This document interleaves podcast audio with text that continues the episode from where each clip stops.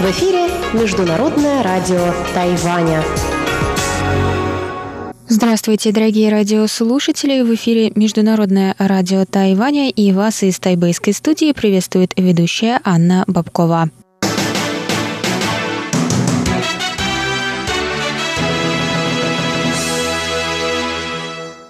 Сегодня среда, 2 октября, и мы начинаем наше ежедневное вещание с выпуска новостей сегодняшнего дня, после чего вас ждут тематические передачи «Среды», «Китаеведение. Устная история» с Владимиром Малявиным, новости экономики с Андреем Солодовым и повтор передачи прошлой недели «Звуки города» с Валерией Гемрановой и Иваном Юмином. Я вам также напоминаю, что на частоте 5900 кГц мы вещаем полчаса, а на частоте 9590 кГц – один час.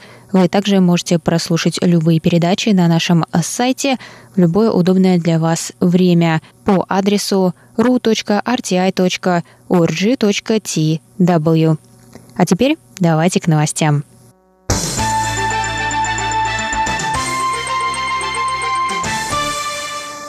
Совет по делам материкового Китая Китайской Республики вновь подчеркнул 1 октября, в день 70-летия КНР, что Тайвань не примет политику «одна страна, две системы». Лидер КНР Си Цзиньпин выступил во вторник с призывом к полному объединению страны в обращении к Макао, Гонконгу и Тайваню. В ответ на это заявление в Совете раскритиковали КПК за ее политику и пренебрежение правами человека, а также подчеркнули, что Тайвань никогда не являлся частью КНР и его официальное название – Китайская Республика. В Совете добавили, что принцип «одна страна, две системы» не подходит для развития взаимоотношений между двумя берегами Тайваньского пролива, и жители Тайваня не примут эту политику.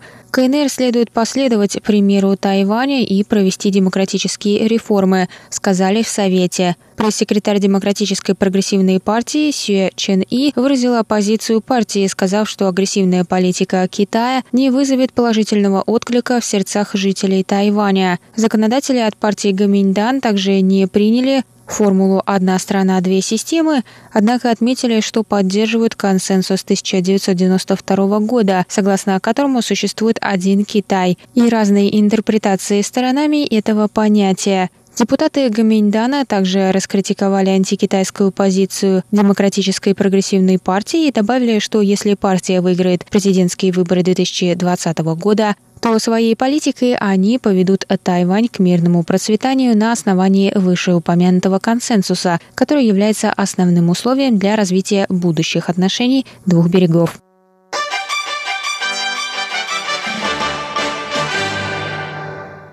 То время как КНР отмечала свое 70-летие, жители Гонконга увидели самые кровопролитные столкновения с полицией с начала протестов в июне. 1 октября полицейские впервые вместо резиновых пуль использовали боевые патроны. Один из демонстрантов, 18-летний студент колледжа, получил ранение в грудь. Сейчас он находится в больнице. Совет по делам материкового Китая Китайской Республики назвал такие действия неоправданным чрезмерным применением силы сотрудниками полиции. Применение оружия для подавления свобод жителей Гонконга лишь усугубит ситуацию, заявили в Совете. Они призвали правительство ответить на требования людей, чтобы восстановить стабильность в Гонконге – Комиссар полиции Гонконга Ло Вайчунг заявил на пресс-конференции вечером во вторник, что полицейские сделали в общей сложности шесть выстрелов в разных частях Гонконга в целях самозащиты, что было законно и уместно. Протесты вспыхнули в Гонконге в начале лета в ответ на противоречивый законопроект об экстрадиции обвиняемых в совершении преступлений в другие страны и территории, включая Китай – в результате продолжительных демонстраций законопроект был заморожен, а 5 сентября полностью отозван.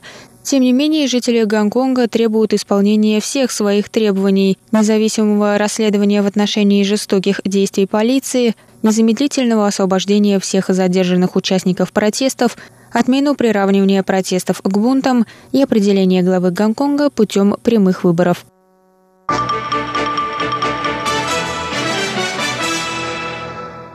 Тайваньские ЛГБТ-активисты заявили 1 октября о намерении обратиться в суд в связи с невозможностью заключения однополых браков между тайваньцами и иностранными гражданами, если в стране последних не признается такой союз. Однополые браки начали регистрировать на Тайване с 24 мая 2019 года, однако немало тайваньцев почувствовали дискриминацию, так как их партнеры – иностранцы. Представитель Альянса за права гражданских союзов отметил во вторник на пресс-конференции, что такая установка противоречит Конституции страны, гарантирующей равные права для всех, вне зависимости от расы, пола и вероисповедания. В статье 46 закона, регламентирующего выбор права в решении гражданских вопросов, включающих иностранных подданных, сказано, что заключение брака регламентируется национальным законом страны происхождения. Однако в статье 8 этого же закона отмечается, что если закон другой страны нарушает общественный порядок или устой в Китайской республике, то такой закон не должен применяться, заявил представитель Альянса. Таким образом, однополые браки с участием иностранцев из стран, где такие союзы запрещены, могут заключаться на Тайване на основании этого закона. Пресс-конференция состоялась после того, как паре было отказано в заключении брака, потому что один из партнеров является гражданином Макао. Представители Альянса заявили, что подали на апелляцию в Тайбэе. Если суд вынесет решение в пользу пары, оно станет прецедентом для оформления однополых браков между тайваньцами и иностранцами.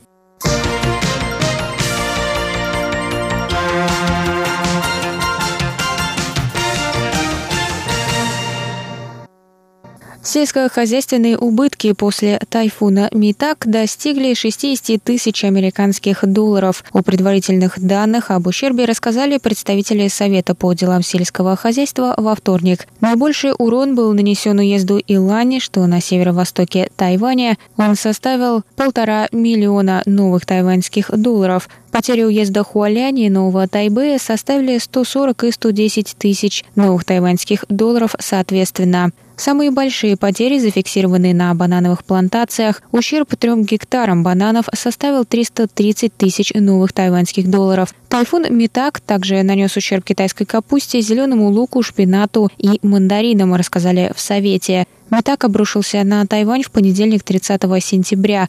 В результате тайфуна несколько человек были ранены, больше 60 тысяч квартир в северной части острова остались без света.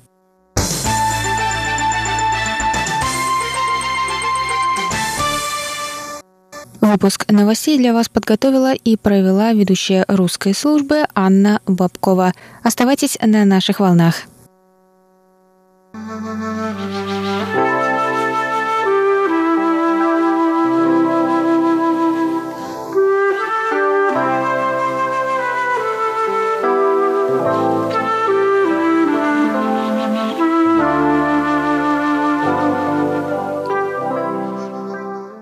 Говорит Международное радио Тайваня. Здравствуйте, дорогие радиослушатели. В эфире передача «Китаеведение. Устная история». У микрофона Владимир Малявин. Мы уже подошли к заключению того интервью, которое Михаил Леонтьевич Титаренко, наш известный китаист, исследователь китайской философии, русско-китайских отношений, э, бессменный директор Института Дальнего Востока на протяжении многих лет, дал в рамках этой программы «Китаеведение. Устная история» несколько общих суждений о Китае, о, о, об отечественном китаеведении и о русско-китайских отношениях, которые сделал в конце интервью Михаил Леонтьевич, мне кажется, представляют немалый интерес. Вот что он говорит о развитии Китая на настоящем этапе. Сейчас возникла ситуация, говорит Михаил Леонтьевич, когда стабильность, поддерживавшаяся последние 30 лет в ходе реформ и открытости Китая, уже себя практически исчерпывают, если уже не исчерпание, в плане содействия конструктивному развитию. И сейчас нужно найти новую форму, новую социальную, экономическую, духовную и экологическую базу для обеспечения дальнейшей стабильности. Как китаевед я считаю, что перед Китаем стоит трудная, но и очень почетная миссия. Это будет вкладом Китая в историю мирового социального прогресса. Выработать собственную модель потребления, собственную модель экономических, духовных, нравственных ценностей и развития общества. Потому что сейчас они пока идут по пути подражания, копирования, реализуют догоняющую модель американского образца, модель западного потребительского общества.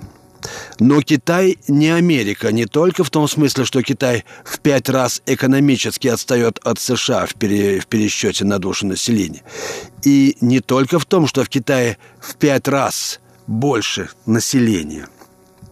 Уровень политической, духовной и производственной культуры, а также материальные возможности общества в Китае и США тоже слишком различаются – если при этом следовать модели потребительского общества, в основе которого лежат неограниченные индивидуальные потребности во всех формах социального бытия, личная машина, личный дом, все личное, все индивидуальное, то тогда все это нужно тоже умножать на пять.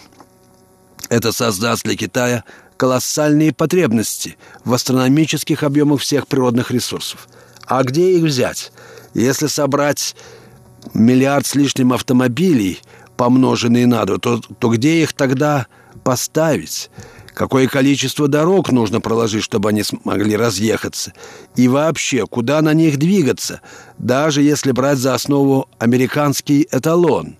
По две машины на каждую семью. Я считаю, что самое большое достижение дипломатии и политики руководителей – России и Китая – это снятие тех политических противоречий, которые десятилетиями отравляли наши отношения. Это прежде всего снятие вопроса о некой взаимной угрозе и решение долго не решавшейся пограничной проблемы. Все эти вопросы сняты. Ни Китай России не угрожает, ни Россия Китаю не угрожает. В этом смысле даже предприняты сверхмеры, которые с точки зрения разумности даже порой и не нужны. С точки зрения обычной жизненной безопасности, например, держать вооруженные силы на 500 километров от границы, не угрожая никому, это, возможно, излишняя предосторожность. Последним главным препятствием или сдерживающим фактором являются Разные уровни развития, разные уровни потребления, отсутствие взаимопонимания и доверия в плане экономической стратегии и использования фактора взаимодополнимости. Понимаете, тут есть такая близорукость. Не знаю даже, какой тут лучший термин употребить. Может быть, недальновидность. Нельзя искать выгоды лишь сегодняшнего, в лучшем случае завтрашнего дня. Но не далее того –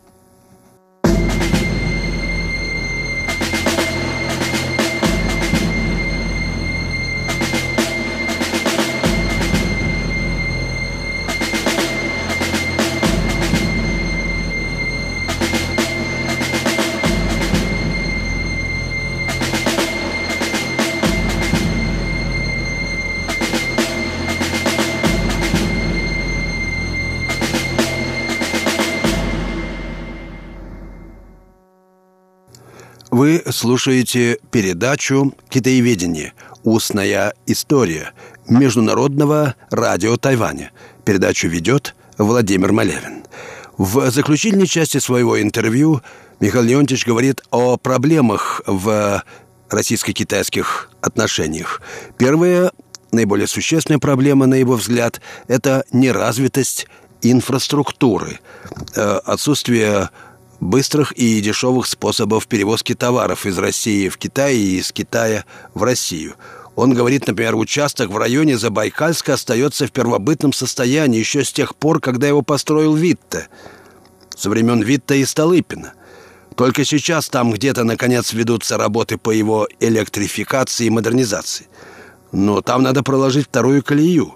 Ведь это главная железнодорожная линия, по которой идет транспортное и торгово-экономическое сообщение между Китаем и Россией. Все другие грузы идут через Африку и прибывают в Финляндию. Мы получаем товары из Китая через Финляндию и Балтийские порты. Это нецелесообразно и невыгодно. И это первое. Второе. У нас до сих пор не отлажена система осуществления финансовых расчетов в национальных валютах, в рублях и юанях, а не в переводных швейцарских франках. Отладка этих механизмов финансово-экономического сотрудничества требует понимания того, что сегодняшние затраты обязательно дадут отдачу через какое-то время, что нужно действовать не откладывая прямо сейчас и не бояться каких-то ошибок, просчетов. Все это необходимо, других вариантов нет. Ну и э, вопрос о самой э, программе китаеведения «Устная история». Интервьюер замечает Михаилу Леон, э, Леонтьевичу, что вот Сергей Дмитриев упомянул западного синолога, которому он сообщил о проекте китаеведения «Устная история». В ответ французский коллега написал «Познакомившись с вашим проектом, я сожалею о своих учителях, которые ушли из жизни незаписанными в таких интервью». «Ну и, конечно, я тоже сожалею о чем-то», — говорит Титаренко. «Больше всего сожалею, что мои юношеские надежды на благоприятное развитие советско-китайской дружбы начали развеиваться на рубеже 60-х годов, а также о тех печальных событиях, которыми сопровождались наши отношения в период культурной революции. Это главное. Я сожалею, что после распада СССР многие идеи, которые мы предлагали нашему высшему руководству по развитию Сибири и Дальнего Востока, по развитию сотрудничества с нашими соседями – Китаем, двумя Кореями, Японией, Вьетнамом, Индией, так и не были услышаны. Они остаются еще в значительной мере неуслышанными и сейчас, потому что проекты программ развития составляются чиновниками. Часто создание этих программ поручает неким непрофессиональным кооперативам так называемых ученых и даже не ученых. А наука – и китаеведение, и экономическая наука, в том числе экономика развития регионов, часто остается на обочине, сторонними наблюдателями или, какой-то, или какими-то второстепенными соучастниками.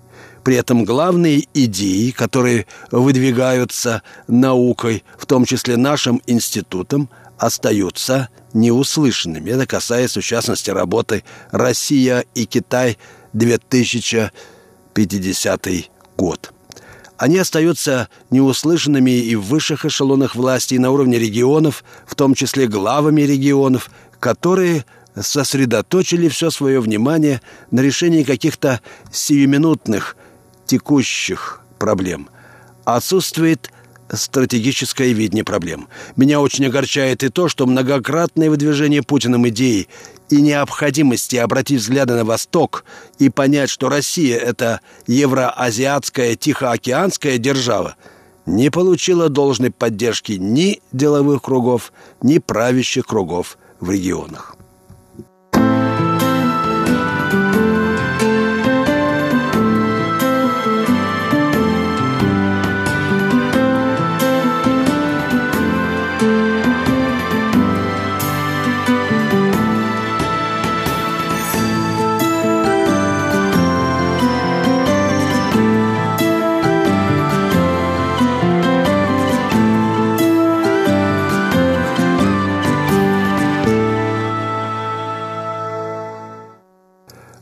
Слушаете Международное радио Тайваня, передачу «Китаеведение. Устная история».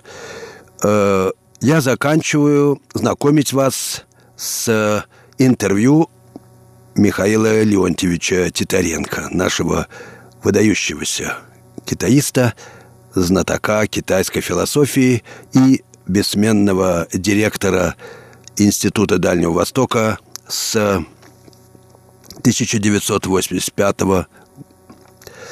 Так вот, в конце интервью, говоря о том, что ему не нравится и что кажется ему еще оставшимся несовершенным э, в его работе китаеведа, Михаил Леонтьевич говорит о том, что мало правительства задумывается над э, сотрудничеством с Китаем и развитием э, дальневосточных регионов России. Меня инертное отношение общества к ключевым проблемам реализации идеи нового евразийства, развития э, восточных регионов России и связи с Китаем очень расстраивает. К сожалению, качество нашей так называемой элиты, которая образовалась после распада СССР, вызывает порой большие сожаления. Потрясающий непрофессионализм многих руководящих лиц вызывает, конечно, глубокое сожаление. Порой просто руки опускаются, хочется куда-то бежать в тайгу. Ибо когда общество и дух не находят здорового проявления в делах людей – появляются отшельники, потому что им уже просто тяжело смотреть на все эти безобразия. Честно вам скажу, хочется взять книжки Модзе, уехать и стать отшельником. Вот приходят иногда такие мысли. Они и раньше приходили ко мне, но в последнее время все чаще приходят, когда видишь, как слова расходятся с делом. Ну, а вообще говоря, каждый должен заниматься своим делом. Институт Дальнего Востока был создан для разработки и изучения современных проблем развития наших отношений, прогнозирования наших отношений и так далее. Пожалуй, мы готовы и сотрудничать, и соперничать, если хотите. Кто лучше сформулирует, пожалуйста. Но надо исходить из реальных возможностей. При том скудном кадровом резерве, который у нас есть, нам нельзя разбрасываться. Нам нужно сосредоточиться каждому на своем. Э, повторять, просто механически дублировать друг друга, занимаясь одним и тем же. У нас просто нет э, права это делать. Ну и, конечно, я считаю, что в изучении истории у нас есть какие-то свои подходы. И мы готовы со всеми сотрудничать. Когда мы составляли энциклопедию «Духовная культура Китая», мы пригласили всех, кого можно было к этому делу привлечь. Так было и когда составлялся четырехтомный «Большой словарь Ашанина». Вот и сейчас стоит острая необходимость подготовки нового издания словаря – один языковед есть и у нас. Это Завьялова, которая написала и издала в год китайского языка в России блестящую книжку «Большой мир китайского языка». Она и другие товарищи из Центра цивилизационных исследований нашего института, конечно, могут принять участие наряду с вашими.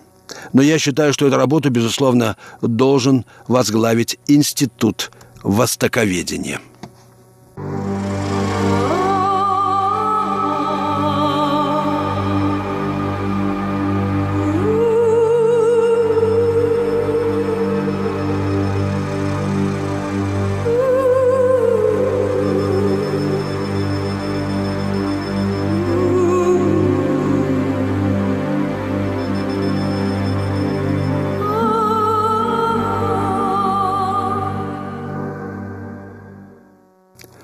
Вы слушаете передачу «Китаеведение.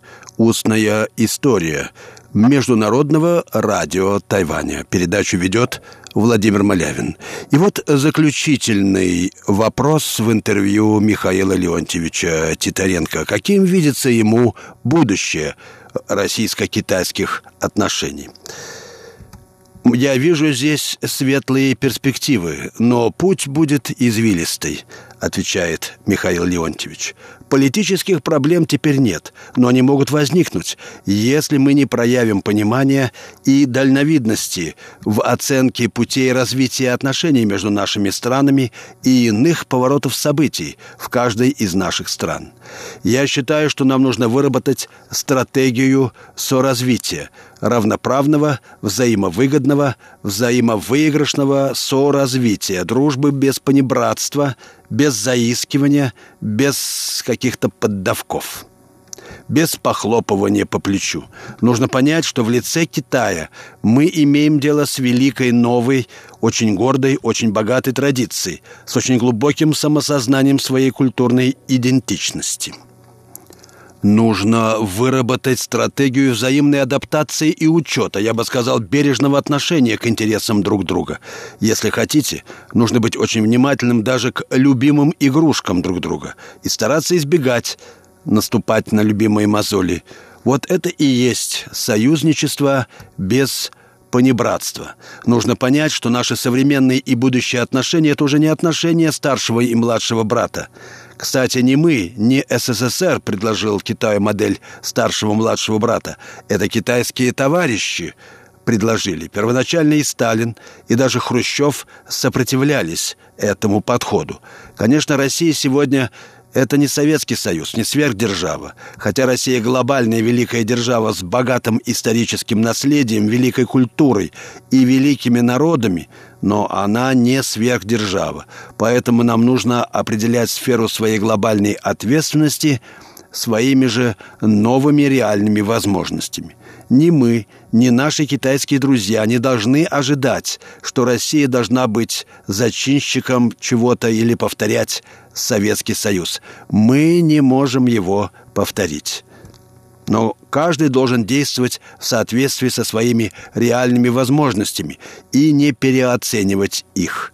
В целом у российско-китайских отношений большое будущее. Это не конфронтационные отношения. Это партнерские отношения, построенные на учебе, учете и глубоком понимании интересов друг друга – и в этой новой системе отношений значительную роль должны играть научные сообщества, общество дружбы, частные контакты на уровне различных слоев общества.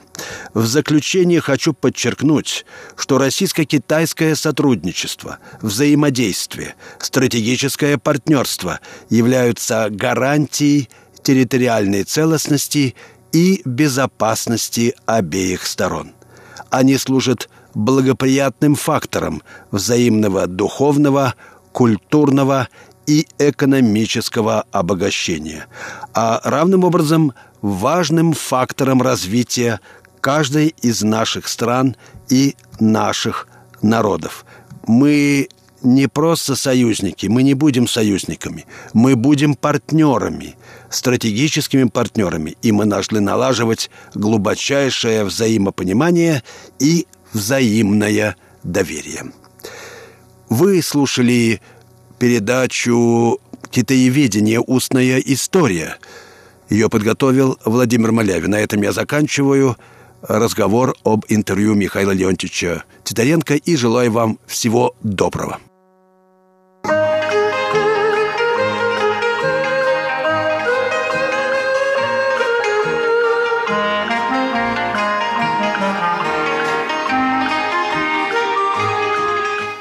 Здравствуйте, дорогие слушатели Международного радио Тайваня.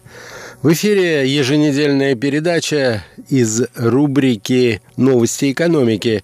У микрофона ведущий передачи Андрей Солодов. За годы, прошедшие после выдвижения руководством Китая концепции так называемого нового шелкового пути, прошли годы Однако на пути реализации этой глобальной идеи вплоть до настоящего времени многочисленные препятствия и много неопределенностей. Сегодня, дорогие друзья, я предлагаю поговорить о состоянии и перспективах развития этого глобального макроэкономического проекта. Итак, наша тема – Новый шелковый путь от идеи до реализации.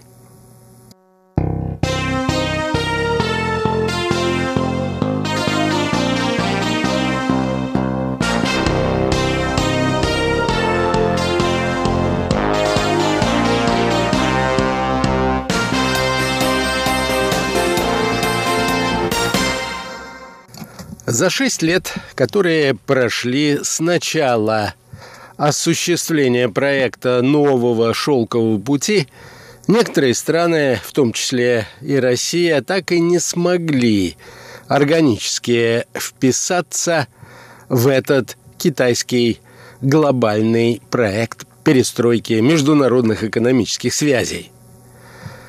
Заключенных меморандумов о намерениях много, а дело, как отмечают некоторые наблюдатели, едва движется.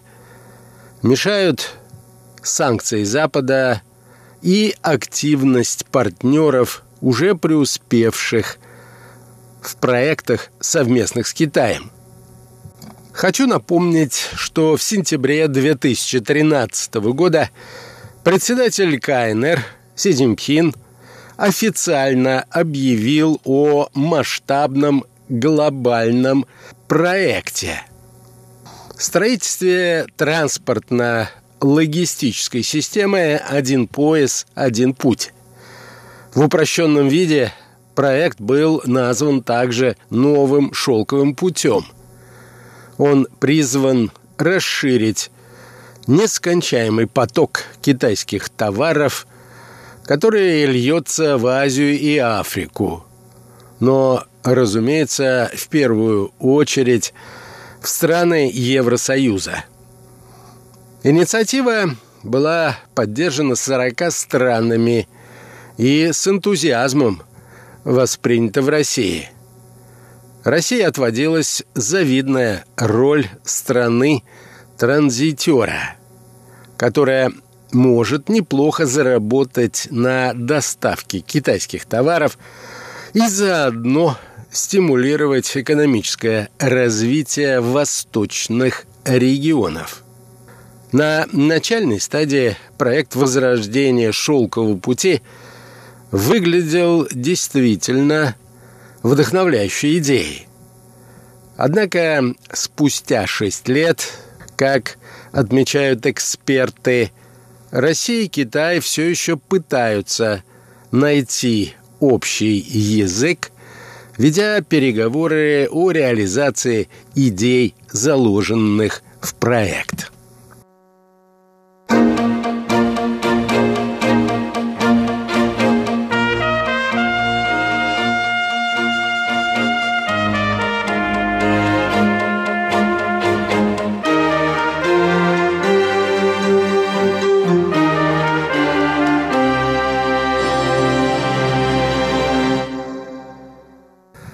Августе делегация Внешэкономбанка, а именно этот банк в России является главным финансовым институтом развития, в том числе по совместным инфраструктурным проектам КНР, обсудила в Пекине реализацию совместных проектов с Государственным банком развития Китая и представителями китайского бизнеса.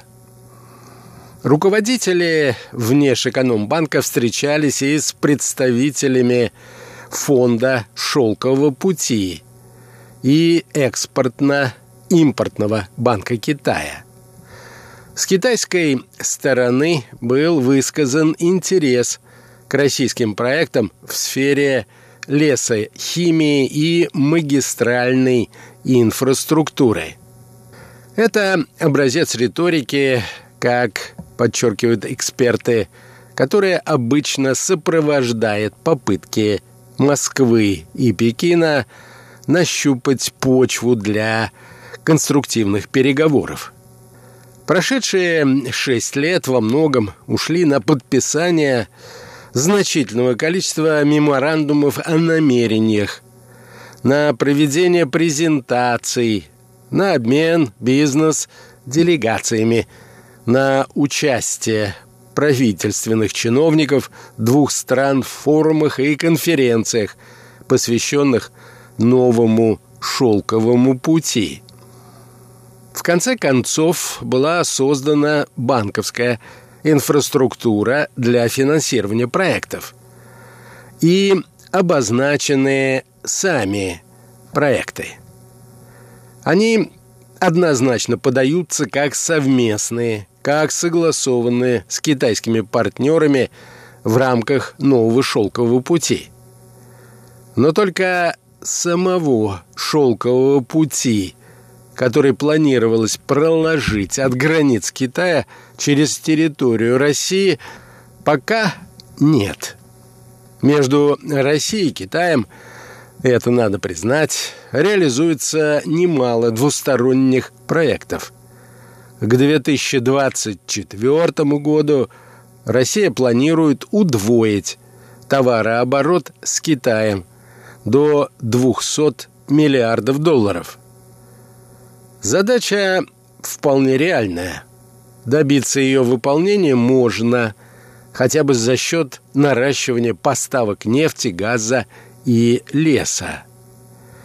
Более того, некоторая часть двусторонних проектов с Китаем – может быть и элементом реализации концепции нового шелкового пути. Например, в его морском варианте. Россия совместно с партнерами из Китая готовится профинансировать строительство судов ледового класса для развития проекта ледового шелкового пути – на финансирование проектов поставки танкеров привлечены средства Государственного банка развития Китая в объеме 27 миллиардов рублей. Проект предлагается как механизм сопряжения интеграционных инициатив Евразийского экономического союза и проекта пояса и пути – но выстраивание шелкового пути по северным морям – это еще более отдаленная и гораздо более затратная идея, чем проведение этого пути по сухопутной территории России.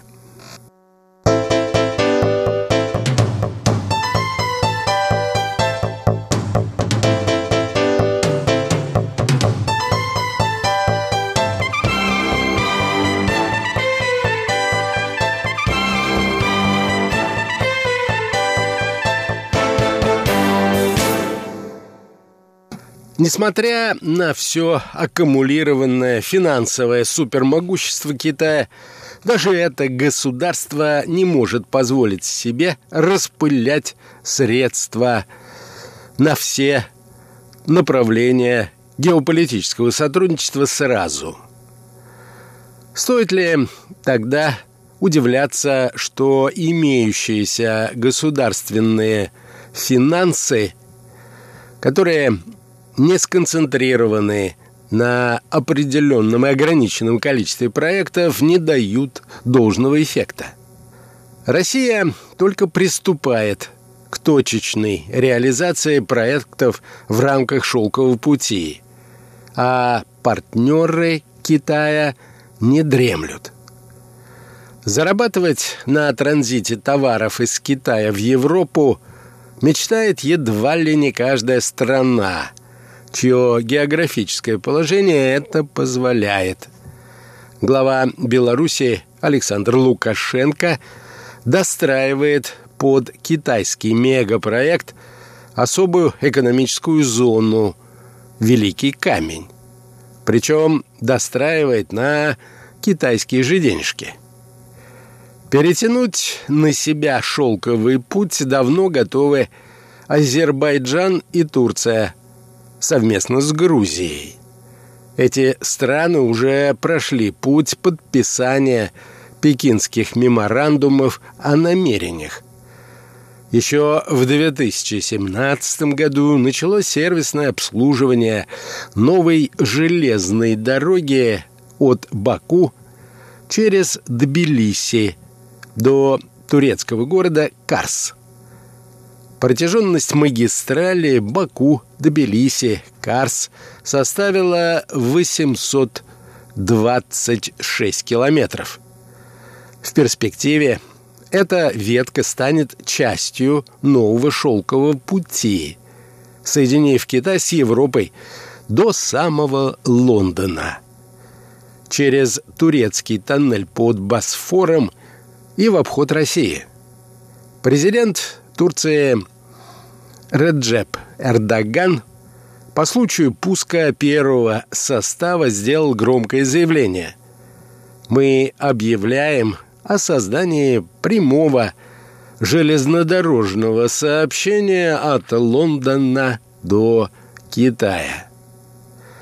В первые годы эксплуатации по этой магистрали предполагается перевозить 1 миллион пассажиров и 6,5 миллионов тонн грузов. На втором этапе объем грузоперевозок может достичь 17-20 миллионов тонн и до 2 миллионов пассажиров в год могут пользоваться этой магистралью. В России же, наоборот, свернули сопоставимый по протяженности железнодорожный проект «Москва-Казань» около 850 километров. Изначально проектируемый под китайский шелковый путь. Стороны не сошлись в условиях сделки.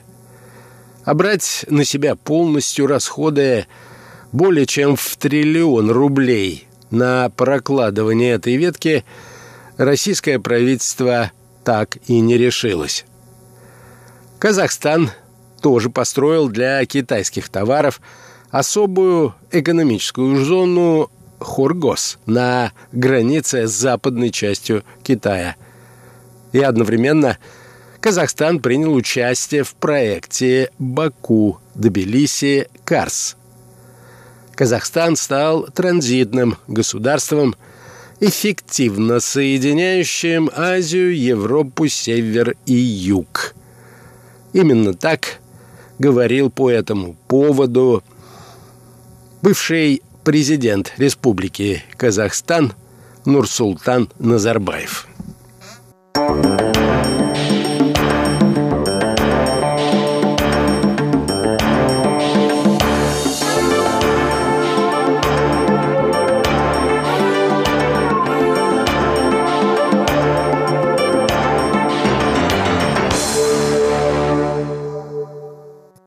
На этом, дорогие друзья, позвольте мне завершить нашу сегодняшнюю передачу.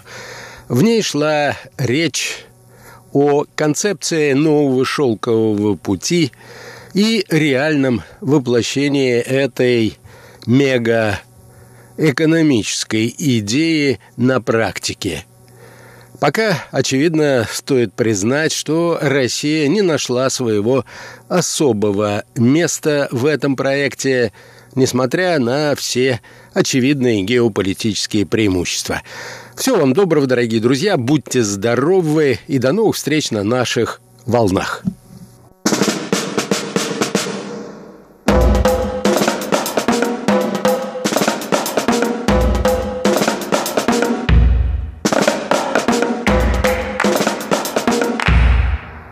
Здравствуйте, дорогие друзья! Вы слушаете передачу «Звуки города» и у микрофона ваши любимые ведущие Иван Юмин. И, конечно... Валерия Гемранова. Всем большой привет! Всем привет! Дорогие друзья, как мы обещали, что мы поставим интервью с нашими друзьями, какой у них опыт во время похороны. Давайте вместе послушаем.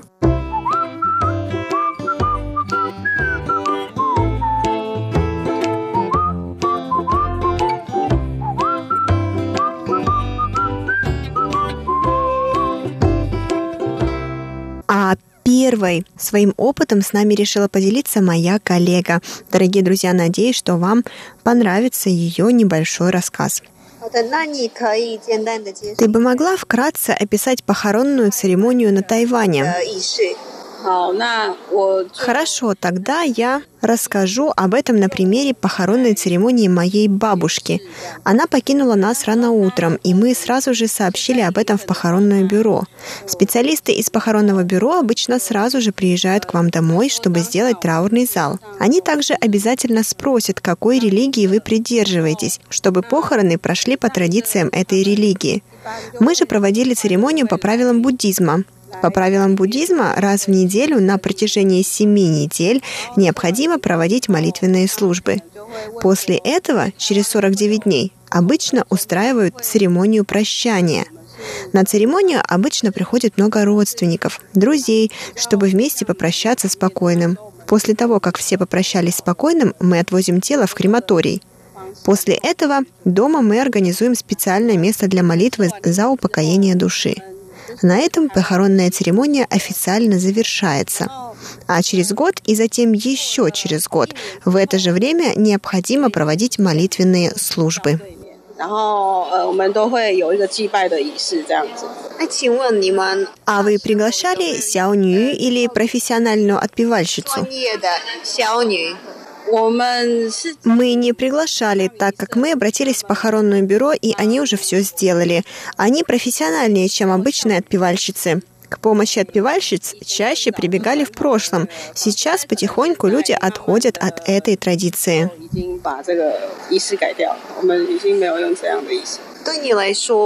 На твой взгляд, во время похоронной церемонии какой из ритуалов самый сложный? Думаю, нет самого сложного. Все ритуалы, которые мы должны выполнять на протяжении 49 дней, достаточно запутанные. Во время похорон кто-нибудь говорит вам, что и как делать, или вас этому обучают, и поэтому вы знаете, как все сделать самостоятельно? Нет, обычно это люди из похоронного бюро. Они объясняют, что делать во время одного ритуала, как подготовиться к другому. Да, кстати, хотела сказать, что после того, как все закончено в крематории, мы обязательно возвращаемся к мастеру, чтобы узнать, в какой день лучше всего поставить урну в могилу. Если такого благоприятного дня необходимо ждать месяц, что делать в этом случае? 他在哪里？В этом случае мы просто оставляем урну в крематории и ждем благоприятного дня. И последний вопрос. Какова была примерная стоимость организации всей церемонии? Если говорить об организации всей церемонии, то обычно цена начинается от 200 тысяч новых тайваньских долларов, а самая высокая цена зависит от наполненности церемонии, от всех сопутствующих расходов.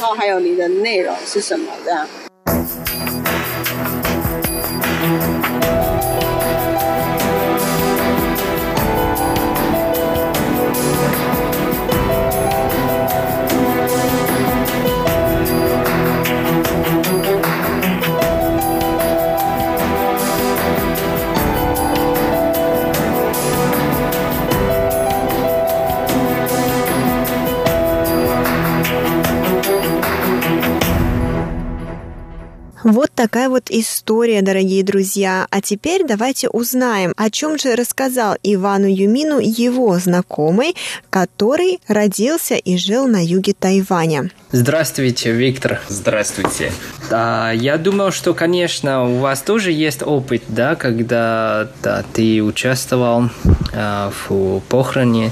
А то, что я знаю, что ты сам с юга Тайваня. Да, Поэтому сможете нам немножко рассказать о своем опыте и как это все было? Но на самом деле единственное похороны, в котором я участвовал, это была моя бабушка. Она жила э, в Тайдун, он находится на самом востоке Тайваня. И на самом деле она ушла зимой э, 2014 года в возраст 88. Когда она умерла, это ближе к нашему традиционному Новому году. Она умерла от инсульта, но, конечно, я бы не сказал, что это единственная причина. Я думаю, что она просто старела, и организм не выдержит. После инсульта она не сразу ушла а погода лежала в больнице. Тогда родственники все время заботились о ней, э, целый день э, сидеть э, у нее. Но жаль, что она все-таки осталась с нас и ушла. Сразу после смерти мы отвезли ее тело домой. Бабушкинский дом одноэтажный и большая усадьба, большая гостиная. Э, такое условие позволяло нам спокойно поставить дела дома и организовать в саду буджа. Буджа это, я бы сказал, что это тоже ритуал для серьезного расставания, разлука с умершим. На самом деле ныне так поступают люди, и особенно в городе, из-за ограничения площадки в квартире. Э, тогда в доме в нашем лежал большой холодильник специально для хранения тела. Дальше идет 11 э, дней периода до выноса тела на похороны. Только тогда мы управляем тело в гроб. До этого она спокойно пока спала в холодильнике. А скажите, пожалуйста, ты сказал всего только 11 дней, да? Да, да, да. Um, насколько я, я понял, что должно было 49 дней, но оказалось, что современный уже не так то популярен. Я бы сказал, что это с адаптацией современное общество. Поэтому надо как-то ускорить э, развитие э, похорона. Поэтому мы сокращаем его до 11 дней.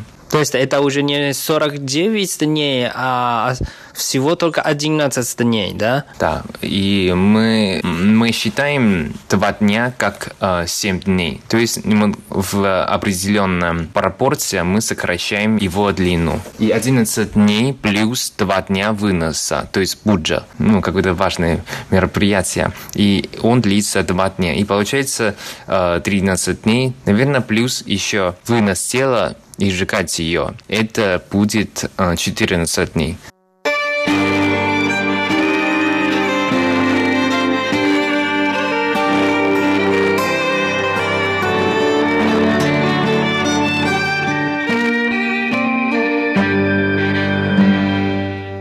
В эти дни, то есть в 11 дней, родственники по очереди стоят в стороже ночи.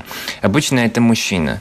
И они тоже сжигают бумажные деньги. А скажите, пожалуйста, почему только мужчины? То есть женщинам им запрещено или как? Мне сказали, что деньги на устраивание э, похороны – это платит сын, сыновья.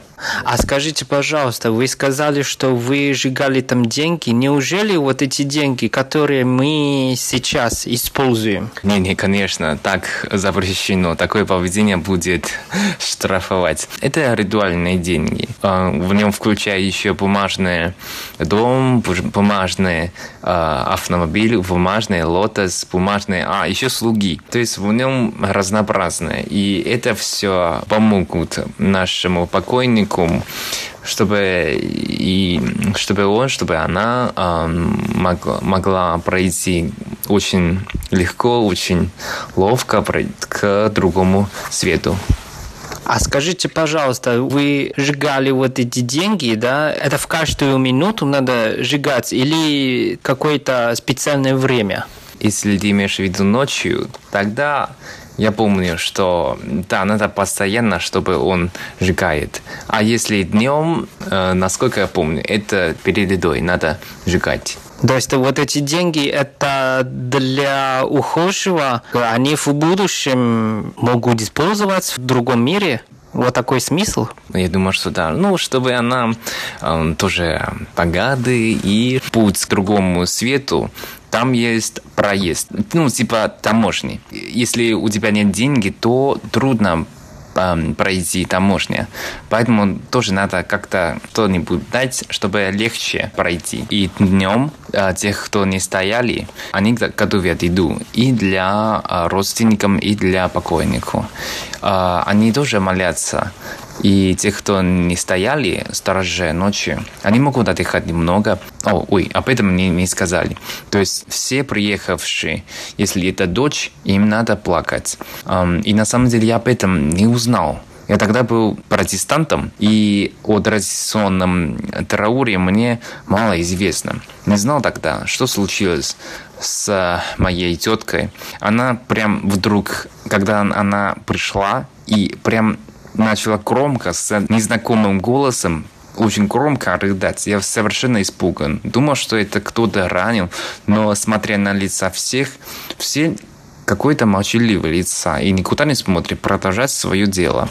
Это какая-то специальная профессия. Неужели твоя тетя? Это ее профессия? А, нет, нет, вы что вы сказали, это почтительная дочь это, да, это действительно определенная, эм, определенная профессия. Но то что, то, что моя тетка, она плакала, это, это традиция мы, конечно, в ритуале вынос тела, мы, конечно, тоже, тоже попросили кто-то профессиональный плакать для нас. Но до этого, то есть во время 11 дней, для того, чтобы уважать покойнику, дочери и сыновья, им тоже нужно как-то э, выражать свою эмоцию, да, тоску к ухудшему, да. И ночью около местонахождения было дело, было звучила молитва из диктофона, это какое-то путское, ну, доброе слово, я бы так сказал. И за два дня до выноса тела была устроена пуджа. Тогда уже был почтительный дочери и, и монахи.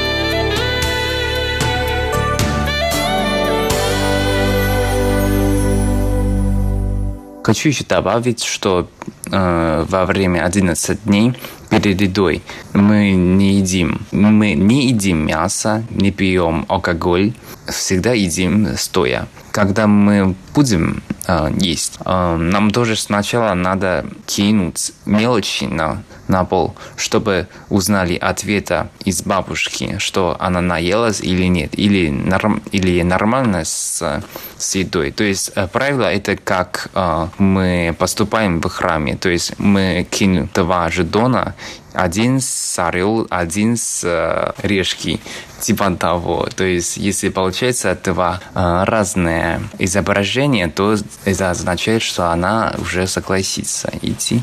По-моему, да, это все, что э, я могу рассказывать, потому что, как я уже сказал, я протестантом, как другие мне сказали, что надо делать, что нельзя. И получается, что, хотя тоже это важный момент для меня, уход э, важных людей, это всегда так серьезно и э, печально. Да.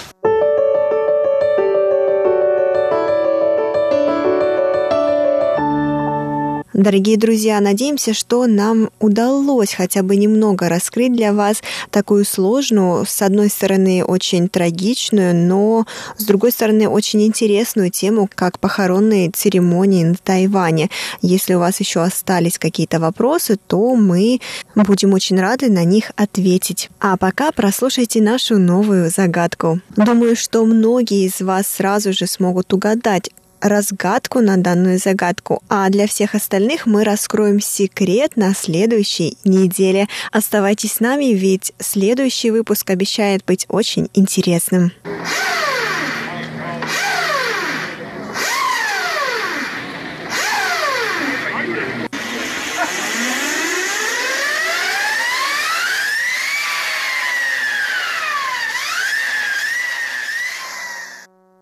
Дорогие друзья, с вами были Иван Юмин и Валерия Гемранова. До новых встреч. До скорой встречи. Пока-пока.